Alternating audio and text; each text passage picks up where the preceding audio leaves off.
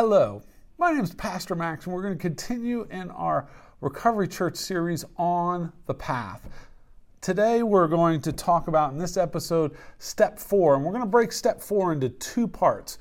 To, uh, this episode, we're going to look at sort of the background of step four, and then the, the second part's going to look at the nuts and bolts of step four. So, hopefully, a lot of people, this is a really big step for a lot of people. And so we want to give as much information and as much assistance as we can to help people accomplish this. The path, the series that we are on, that is going over each and every step, says that rarely have we seen a person fail who has thoroughly followed our path. And that's right at the very beginning of how it works in uh, AA's uh, Big Book. And so we want to continue to help you on this path. And the fourth step is one of the, the biggest and sort of uh, especially in early sobriety and depending on when you come to the four step, it's one of the most life transforming parts of sobriety. And so we want you to be able to experience that here at Recovery Church. We want you to experience all the freedom, all of the uh, incredible things that come, but it can be very daunting. So we're going to look at that. Step four says, We made a searching and fearless moral inventory of ourselves. For, for many, it just scares people. What am I going to find? I don't want to look at that. Can we let the past be the past? The problem with that is it has a nasty way of poking its head back up, often when we least expect it or least desire it to do so. So when we deal with the past head on, when we really just straightforwardly take care of that, um, it allows us to live a life of freedom. So, in making this searching, searching and fearless moral inventory of ourselves, it's going to allow us to have greater freedom. Now, I want to, uh, there's a quote that people say all the time, and I, I to, follow your instincts. You'll never regret it. I'm going to, as we go through this, I'm going to say, especially for people in recovery or trying to, to get sober, following your instincts, you may always, maybe not always, but you will often regret following your instincts. So often that got following our instincts, following our feelings, the things that we thought we should do, got us into trouble, not uh, brought freedom to us. Uh, our scripture this mo- this uh, episode it's it's not a long one. It comes from uh, Proverbs 4:23. It says, "Keep your heart with all vigilance." In other words, protect your heart, for from, for from it flows the springs of life. Protect your heart. No, don't just do whatever you want to do, but protect your heart because that's where life flows out of. Life flows out of the heart. So all those feelers, all those people who are emotional, and uh, and that's know that that's that's where life flows out of. So you're like, yay! Uh, but know that if you don't protect it, it can get us damaged and injured and, and hurt, whether it's emotionally or actually even sometimes physically. The proverb tells us how important it is to just be protective of our heart um, and truly the issues of life. And that's the fourth step is all about those issues, those taking inventory of the issues of our lives. Um, step four creation gave us instincts for a purpose. We have instincts. They were, they were put into us when we were created. So our desires are perfectly necessary and right and surely God given. God has given us desires. Desires for things like the sex relationship, uh, material security, emotional security, those things, those desires, those things that drive us are actually natural desires. But how often has our instincts far exceeded their proper function? Whether it, it was for material security, whether it was to feel safe, emotional security, or even in uh, sex relations, relationships with other people, um, how often do our instincts far exceed what their function was. Now, powerfully, blindly, sometimes subtly, these instincts can drive us, they can dominate us, and they sometimes insist upon ruling our lives.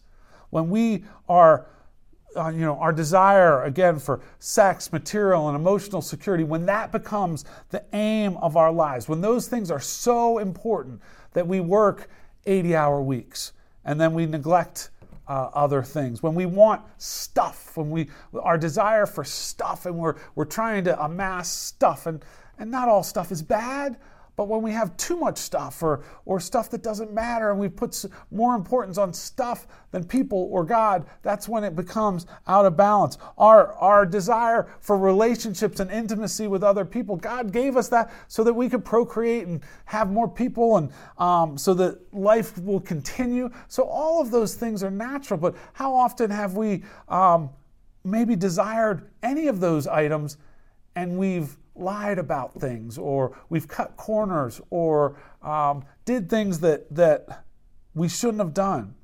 Um, so those are important things, but they, they've, they've tyrannized us. They have has an absolute power and control over us, over our decision making, over our schedule, over even how we carry ourselves.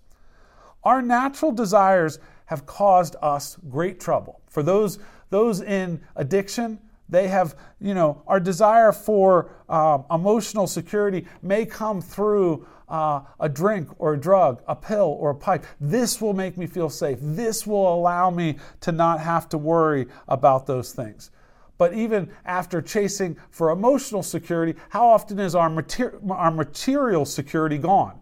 And so we we don't have the money to continue with our lifestyle. So sometimes we, li- we lie or we, st- we steal or you know, from those that we love. Practically all the problems that we have had is our desires being, our instincts being out of balance. Um, and honestly, no human being is exempt from it, whether in addiction or not. But those in addiction know how, how challenging this can be. And honestly, it's the kind of thing that could propel us to go back out um, and use again. And so that's why we want to really squarely take a look at these things. Nearly every serious emotional problem can be seen as a case of misdirect, misdirected instinct. When we have an emotional problem, it's usually because we're not secure materially, uh, relationally, uh, uh, emotionally. We're, we do not feel safe, and so we we are our instincts are out of whack. Um, I'll give a simple. We fear that we're not going to have enough, and so maybe we don't report everything on our taxes. We cut corners because again, we're afraid that if if we give it away, we're never going to get it back. And on some level from the government, we probably wouldn't. But but we're not. We're, we will not earn enough, or we won't have enough. Um, another example, and this is more of a, a silly example. Uh, that when I would go out to eat with my father, he and I would go out, we at a fast food restaurant, and we would always, he and I separately, would get a stack of napkins like this thick, just in case. Now, when he and I have been together, neither one of us have ever spilled our drink or, you know, the ketchup hasn't gone flying or anything like that. But we had this squirrel mentality. Well, what happens? Just in case, I better have a stack of napkins. And it became sort of a joke, and we would laugh about it and um, try not to take as many napkins. But it's that, that lack of security. So it can be as simple as taking too many napkins at the fast food store or um, lying about things or cutting corners or taking paper from work because if you, you pay for it yourself, you might not have enough money or, or you know, you justify, they don't treat me well enough, so I, I might as well take some things. All of those are a lack of security, a lack of, uh, you know, our feeling our, our instincts are being met. Step four. Step four is the vigorous and painstaking effort to discover what these liabilities in us have been and still are.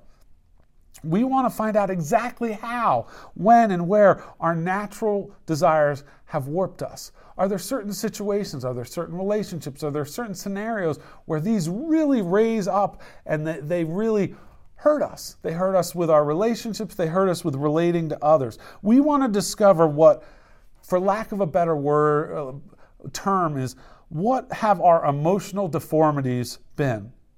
You know, when can, when, when can we, and how can we move toward correcting them? Because they have caused problem. without a willing and persistent effort to do this, honestly, there can be little sobriety or contentment for us. Many people share um, in the rooms that uh, I, I never did the four step and I went out. Now, I'm not going to make the statement if you don't do the four step, you can't stay sober. I, am not, it, I'm not going to make a declarative statement like that. However, I am going to say when you do do the four step, when you uh, take that painstaking look, um, your life will change. For me, in regards to sobriety, I felt that I could stay sober long term only after I did the four step. When I did the four step, I started to say, this can be my program. This can I'm not going to ride the coattails of anyone else, any family members or anything like that. I know that my sobriety can be my own. And so the four step is this incredible uh, experience. And it, it's not always easy, especially in the, in the fifth step, sharing it, but it is transformational. And I just, I encourage you, don't be afraid of it. Um, and that's why you do it with other people. This is not something to be done alone. This is where, whether in Recovery Church, if you have a pastor, um, in the rooms, whether you have a sponsor, somebody you trust, to walk through this, uh, this step with them. Without a searching and for, fearless moral inventory, faith, which really works in our daily living, is pretty much out of reach. Our basic problem has always been going to the extreme. We always go to the extreme. Now, whether it was drinking and drugs, whether it was exercise, whether it was eating, dieting, it didn't matter. It could be good, could be bad. It, we would always take it to the extreme. If if the, the label on it said, you know, two Tylenol were good, we figured four were even better because we took things to the extreme. How frequently do we see frightened human beings determined to depend completely upon a stronger person for guidance? And maybe that, that's where you are, where you rely on a spouse, parents, somebody else to make decisions for you or to help you. If we fail to grow up, disillusionment and helplessness, that's going to be our lot. We're going to live a life filled with disillusionment and helplessness. And whenever a human being, whenever we become a battleground for our instincts, there can be no peace. When our instincts are running wild and they're colliding and they're trying to figure out who, which instinct is going to win and, and which instinct is going to have uh, the greatest uh, uh, effect over the things that we do, there can be no peace. Every time a person imposes their, un, their instincts unreasonably upon others or a situation, unhappiness always follows. Now, if you've ever had a coach, or you've ever been in a play and there, there's a director, if you had a coach or a director who was very controlling and um, really imposed their instincts, their will upon, uh, upon every aspect, it was probably an unhappy time. Um, demands made upon other people for too much, too much attention, too much protection, too much love, it can only invite two things domination or revulsion. If we continue to ask people, Oh, please give me attention. Please protect me. Protect me from everything in the world. Please love me, love me, love me. That person will either dominate or just say, No, get, get away. And the truth is, we don't want either extreme. If, we're, if we have a person where we desire attention or protection or love, we desire for really for connection with that person. But that won't happen when we ask for too much. Um, and the cause for all of this is our instincts run wild. And the underlying, that's pretty much the underlying cause of our destructive drinking and using, is our instincts running wild. You know, we drank or used to drown feelings of fear, of frustration, of depression, for vainglory, um, to en- enjoy foolish dreams of pomp and, and, and power. And we, we, would, we would use or drink at all these circumstances. Instincts on rampage were just, they were out of control. And when our instincts are out of control, the truth is they balk at investigation. They do not want to be looked at. The, um, so so often in recovery, we have refused to proceed. We've refused to look at these things because the instinct said, Whoa, we're good here. What are they trying to do? Look at our shortcomings, trying to look at how we do things. Don't we know we have the God given right to be secure emotionally and, and, and uh, materially and, and to have uh, relationships with other people? How dare they want to look at these things? And we're be, because when we're when we look at these things, and even when we don't, how often are we swamped with guilt and self-loathing? We wallow. I love this. We wallow in this messy bog, often getting misshapen and painful pleasure out of it. Woe is me. If you only knew my hardships, if you only knew how hard my life was. And then sometimes on the flip side, we would feel so guilty and how oh, what a bad person I am, we would say, and how, how weak I am.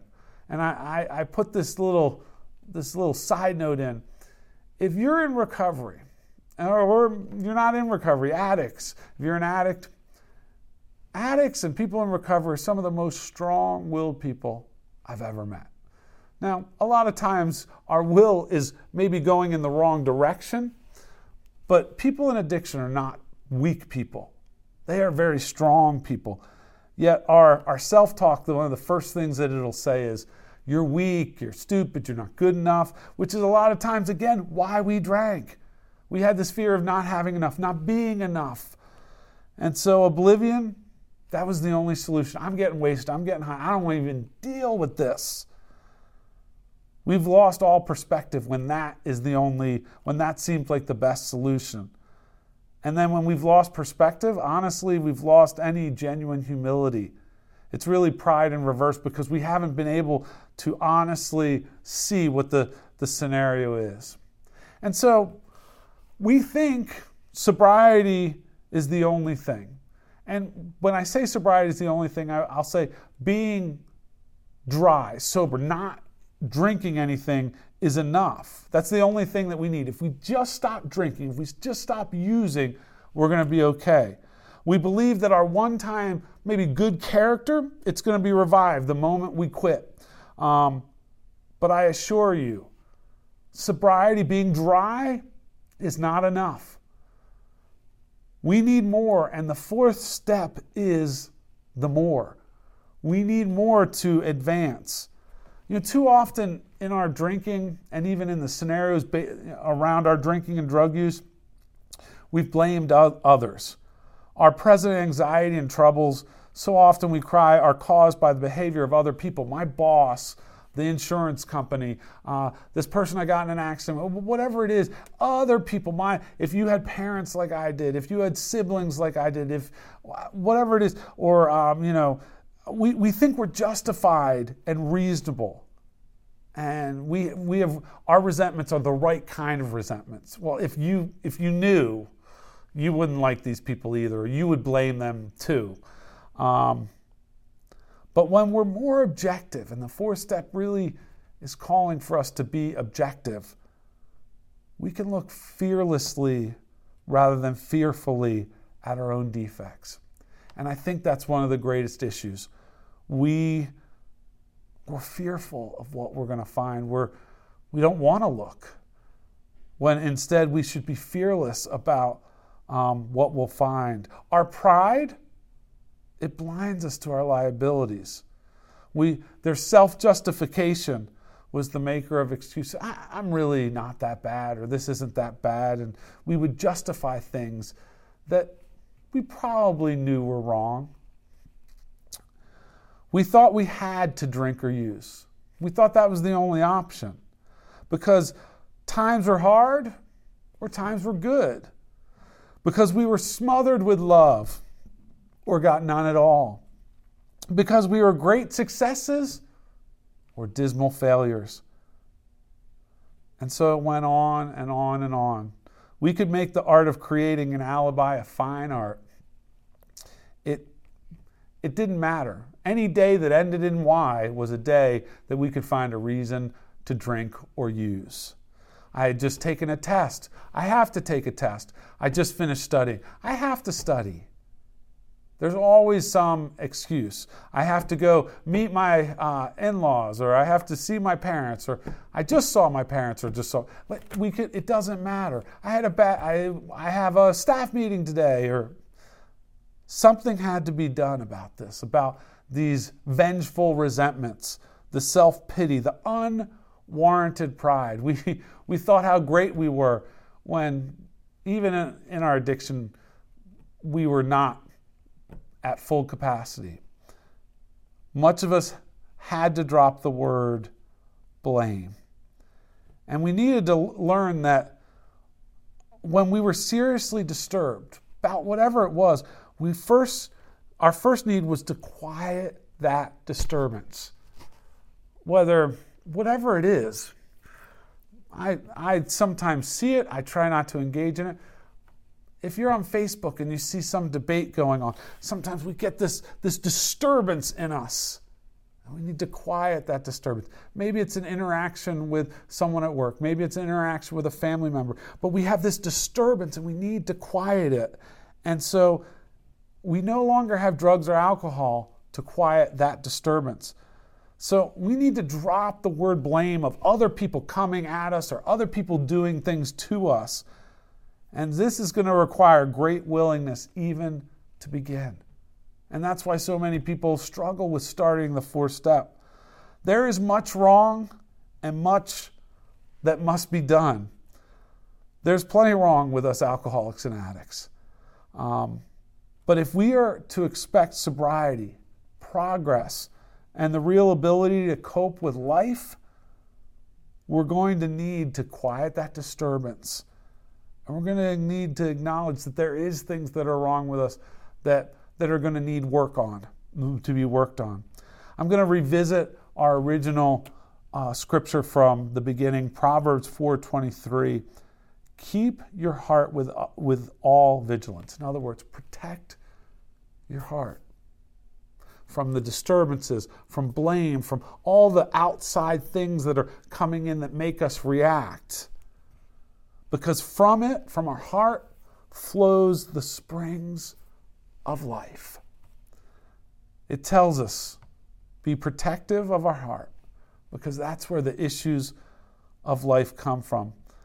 The fourth step is like a heart transplant. It gets rid of the bad and it gives us a new heart. It awakens what was dead and it starts to produce what they describe in the 12th step as a spiritual awakening. So I close with this thought don't follow your instincts, and you'll never regret it. I know that that flips it a little bit, but we need that heart transplant. We need to change how we go about things. And in doing so, it's going to open up so many more things. And it'll actually help us with our judgment so that you'll at some point actually be able to trust your instincts a little bit better. But at this point, it's not about following our instincts because that is what has gotten us into trouble again and again and again.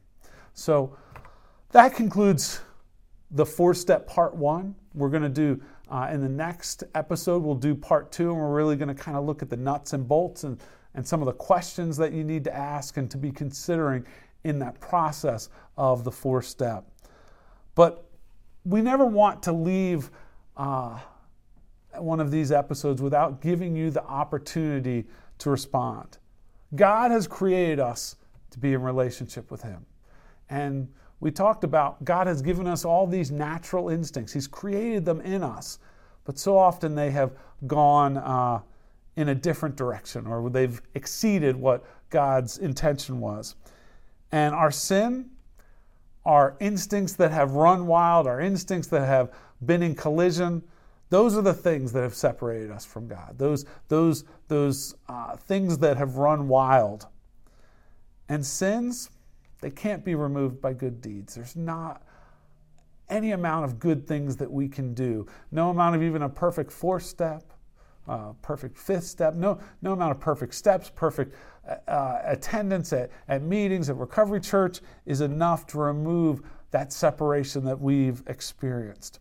There's a price to pay for that, but not to worry. There is someone who's not only willing to pay the price, is able to pay the price.